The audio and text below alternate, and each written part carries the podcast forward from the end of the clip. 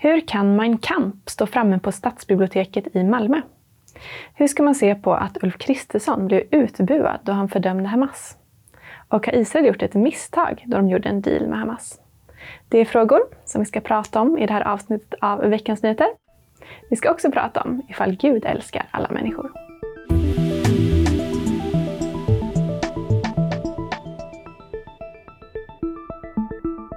Varmt välkomna till det här avsnittet av Veckans Nyheter med mig Sara Andersson och bibelläraren Sven Almqvist, ledarskribent på Världen idag. Ja, vi ska börja med att prata om att ett exemplar av Mein Kampf har stått framställt på en boksnurra på Malmö stadsbibliotek. Att den här boken finns på bibliotek är i sig inte helt ovanligt eftersom den kan behövas i studiesyfte. Men att den har stått framställd som något som biblioteket rekommenderar så här väcker reaktioner. Sjukt oansvarigt och chockerande, menar kritikerna och påpekar att det här sker i en tid när antisemitismen breder ut sig i samhället och när det inte var alls länge sedan den här massakern mot judar i Israel ägde rum. Biblioteket uppger dock att troligtvis är någon som har ställt boken där för att väcka uppmärksamhet. Mm. Vad säger du om det här? Alltså, jag kan ju förstå reaktionerna på bara Mein Kampf, men alltså grejen är den att det är lite storm i ett vattenglas tycker jag. Alltså den här boken är ju en sjukt dålig bok. Skriven av en ung Hitler 1923 när han sitter i fängelse. Han har gjort en statskupp, eller försökt till en statskupp i München, bayerska regeringen. Åker i fängelse, fem år, sitter nio månader, skriver den här boken, publiceras 1925-1926. Alltså det, det, det, det, är en bok full av antisemitism, det är judarna, det är konspirationsteorier om att judarna är orsaken till tyskarnas eh, eh, förlust i första världskriget och så vidare. och så vidare. Det skriver han faktiskt också om att han vill att Tyskland ska bli en diktatur, att den ska expanderas österut. Det sjuka i allt detta är att det blev faktiskt i stort sett så som han skrev. Han ändrade aldrig uppfattning. Mm, men det är inte det som gör det så allvarligt? Ja, men alltså, eh, eh man kan säga mycket om Hitler, men han dolde ju inte sina intentioner. Men ingen trodde på honom. Så det finns ju ett historiskt eh, ändå värde, tänker jag, i att även läsa diktatorers skrifter. Men tänk om du var en jude i Malmö mm. vars förfäder hade dött i Förintelsen mm. och du kom och såg den här boken stå på en snurra som något som rekommenderas. Skulle Absolut. du inte ta illa upp? Självklart så tycker jag inte att det ska stå på en snurra och men Du sa ju nyss att det var en storm i ett vattenglas. Jo, men lite tänker jag ändå. Alltså, den boken finns ju. Och den jo, är men det skriven... finns ju de idag som har den ideologin, mm. fast från annat håll, ja, ja. främst än från högerhåll just nu. Det kan inte hända att de lånar den här boken och tar till sig av det som står och begår rena våldshandlingar. Alltså, den där boken är fruktansvärt dåligt skriven. Ja, men det kanske inte de som läser den tycker. De kanske bara tar till sig budskapet. Mussolini sa så här, det är den sämsta boken jag läst. Orkar inte ja, men det blev ju ändå så som han skrev. Jo, det jag menar är det. Alltså, så att, jag menar, men det här är ju historisk fakta. Vi kan inte uh, ha en revisionistisk synbild. Han skrev denna bok. Vi vet hur fruktansvärd historien blev. Uh, uh, så att, jag tror inte man kan gömma böcker. Det är Nej, det som är min poäng. Jag alltså. pratar inte om att man ska bränna den. Jag frågar om man verkligen ska ha den på en boksnurra. Nej, jag tycker inte man ska ha den på en boksnurra. Och det tror jag säkert är någon från Mellanöstern, som, för det var ju skrivet på arabiska, som tycker att det här är minsann sanningen av judarna i någon form av uh, antisemitisk text. Det finns det, men jag tänker så här att det, för att skapa, den här boken skapar man ju spänning av bara genom att göra den så svårtillgänglig. Den är dålig. Du orkar knappt läsa den. Alltså, så. Men, men, och det sjuka är ju det att det han skrev gjorde han. Alltså, det är ju dubbelt sjukt, va? men ingen tog honom på allvar. Och lärdomen för oss, den sensmoralen för oss är att låt oss, om vi nu möter andra skrifter och ideologier, kanske islam, islam till exempel, som säger vi vill världsherravälde, låt oss tro att det faktiskt är det man vill. Ja. Så att eh, jag är inte rädd för böcker, eh, utan det är idéerna som man ska bekämpa. Mm. Vi får byta ämne där. Ja. Och då handlar det om att statsminister Ulf Kristersson blev utbuad efter att ha fördömt Hamas. Mm. Det var vid ett tal i Göteborg som han sa att EU och Sverige fördömer Hamas och anser att Israel har rätt att försvara sig. Så människor började bua och störa talet. Mm. Enligt vissa uppgifter fick det avbrytas i förtid. Mm. Vad säger du om det här? Alltså jag tycker oerhört illa om när människor avbryter offentliga sammanhang för att skrika ut sina åsikter. Alltså du har rätt att ha vilken åsikt du vill, men du ska framföra det eh, så att säga, när, när, när det är din tur eller på din plattform. Alltså det här är, det här är, jag, jag, jag ogillar det jättemycket som generell princip, att gapa och skrika och förstöra som sagt var. Eller att springa ut och hindra trafiken eh, och låta bilarna släppa avgaser för att man ska hindra avgaser. Alltså sånt där ogillar jag faktiskt. Däremot eh, så är det ju extra besvärande när statsminister och just den här respekten för olika tjänster, alltså han är vår statsminister, när han ska tala om någonting som är så vettigt, nämligen att fördöma Hamas, och då börjar skrika, det gör det dubbelt mm. Eh, värde, tycker jag. Men är det inte en del av yttrandefriheten att få säga emot det som även statsministern säger? Du får säga emot det statsministern säger när det är din tur att tala. Ja, men det kanske aldrig blir deras tur? Eh, jo, det blir det sannerligen deras tur. Va? Eh, så att, eh, då får man ju arrangera sin egen eh, plattform och säga det. Ja, många har ju liksom fördömt de här aktivisterna. Mm. Men Socialdemokraten Annika Strandhäll har istället tagit dem i försvar. Mm. Skönt att folk höjer sin röst, skrev hon på X tidigare Twitter. Mm. Ett uttalande som hon sen till viss del backade ifrån. Mm. Vad säger du om det här? Alltså, det är lätt att säga så när motståndarna, i det här fallet då, statsministern säger någonting. Men hade hon själv blivit störd i, i sitt offentliga tal, då hade man minst fått höra hur, hur extremt det är. Jag menar, det är beklagansvärt. Hon kan ju spelets regler eh, eh, och då är det, det blir pöbelhopen som vinner. Eh, och att det finns pöbel kan vi aldrig kanske hindra, men vi ska inte få stöd av för detta statsråd i, i ett pöbelskrik.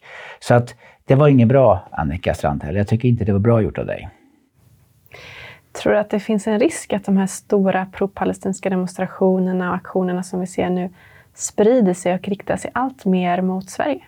Ja, om inte sunt förnuft och resonemang duger så duger kanske knävarna och, och, och, och starkast nävar då. Va? Det är ju därför monopolet måste vara polisens och ingen annans. Va?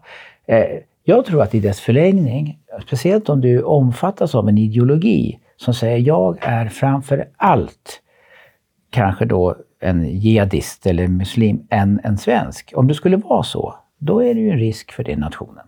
Så är det. Ja, vi ska gå över till nästa ämne. Mm. Och då handlar det om den överenskommelse som har slutits mellan Hamas och Israel. Enligt den här överenskommelsen ska 50 av gisslan friges samtidigt som det ska bli en tillfällig vapenvila och Israel ska släppa 150 dömda palestinier, alltså mm. personer som är dömda för olika brott. Och samtidigt ska det också komma in mer humanitär hjälp till Gaza. Mm. Nu när vi spelar in det här så vet vi inte exakt hur det har gått. Men mm. vad säger du om det här? Alltså, jag tror att det är rätt att det sker, det som sker. Jag hoppas verkligen att det blir av. Ja, men vi får inte glömma någonstans, just precis när vi spelar in det här, sitter det barn. Det är det barn som är fångade kanske av sina egna föräldrars mördare, våldtäktsmän, eh, eh, grymma människor. Där sitter de precis just nu, dygn efter dygn. Alltså det är det perspektivet man måste ha. Så sett ur det så är det helt rätt att göra all det som står i ens makt, Israels makt då, eh, att faktiskt se till att de här, så många som möjligt av barnen och kvinnorna och egentligen så många som möjligt av fångarna får komma, komma loss. Mm. Jo, men experter menar ju att Israel kan förlora på den här vapenvilan, att det ger tid för Hamas att samla kraft och mm. omgruppera sig. Är det verkligen vist av Israel? Alltså, det är ju självklart en nackdel för Israel, för de ligger ju på och pressar och har ju... Skälet att Hamas gör detta nu är ju att de är pressade.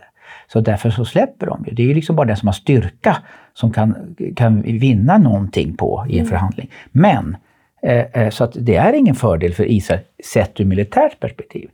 För här sker det ju just nu någon form av eh, om, om, omgruppering. Man kanske kan skydda vissa ledare som man vill och gömma vissa ledare.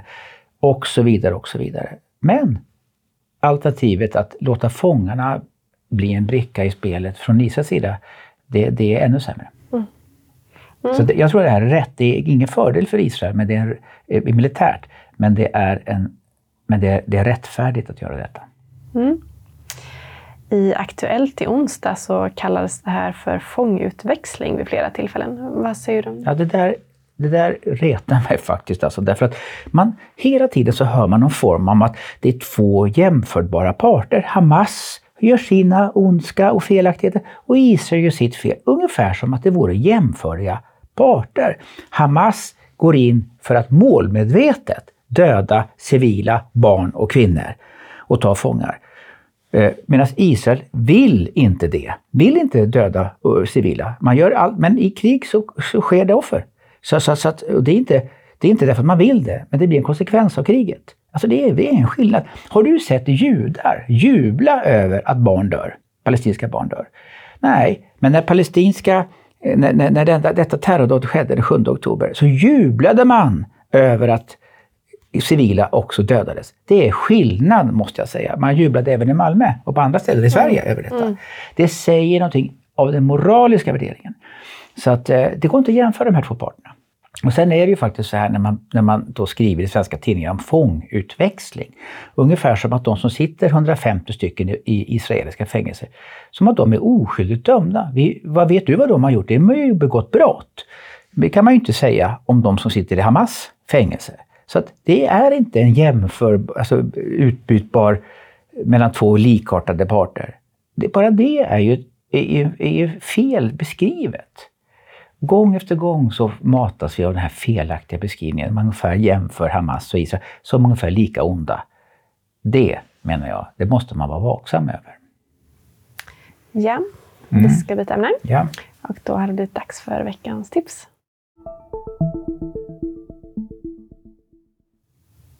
Mm, vad har du med dig? Nu Sara, det här är grymma grejer. Alltså helt nyutkommen på svenska. Eh, Andrew Doyle, De nya puritanerna om kulturkriget. Eh, den här mannen har skrivit en bok, den har ju kommit något år innan på engelska. Fantastisk bok som beskriver det kulturkrig som pågår. Nämligen den, det som har med det vi kallar för social rättvisa, eh, eh som har att göra med woke, med cancelling-filosofin och så vidare. Alltså det här är så viktig bok som förklarar hur det kommer sig att vi har de här krockarna eh, där människor säger jag känner mig, till exempel när det gäller könsfrågor, eh, att där känslan, min upplevda verklighet är viktigare än den biologiska verkligheten. Mm. Det, har, det är en kamp om sanningsfrågan.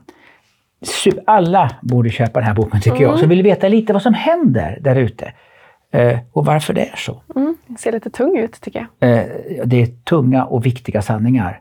Eh, det är inte bara det som är lätt och ytligt som är viktigt här nu Sara. Det här, det här måste du läsa. eh, jätteintressant bok som förklarar så mycket av det vi är med om just nu. Och det är en kamp om sanningen faktiskt. Så sätt er in i detta. Eh, han kallar det för de nya puritanerna, alltså ve den som inte följer med det nya tänket. Eh, skippa historien, någonting nytt har kommit. Eh, det är det som är allvarligt och farligt och vi bör verkligen ta det på allvar. Ja, tack så mycket för det. Tack. Vi ska gå över till det sista ämnet. Ja. Och då har det blivit dags för veckans teologiska fråga.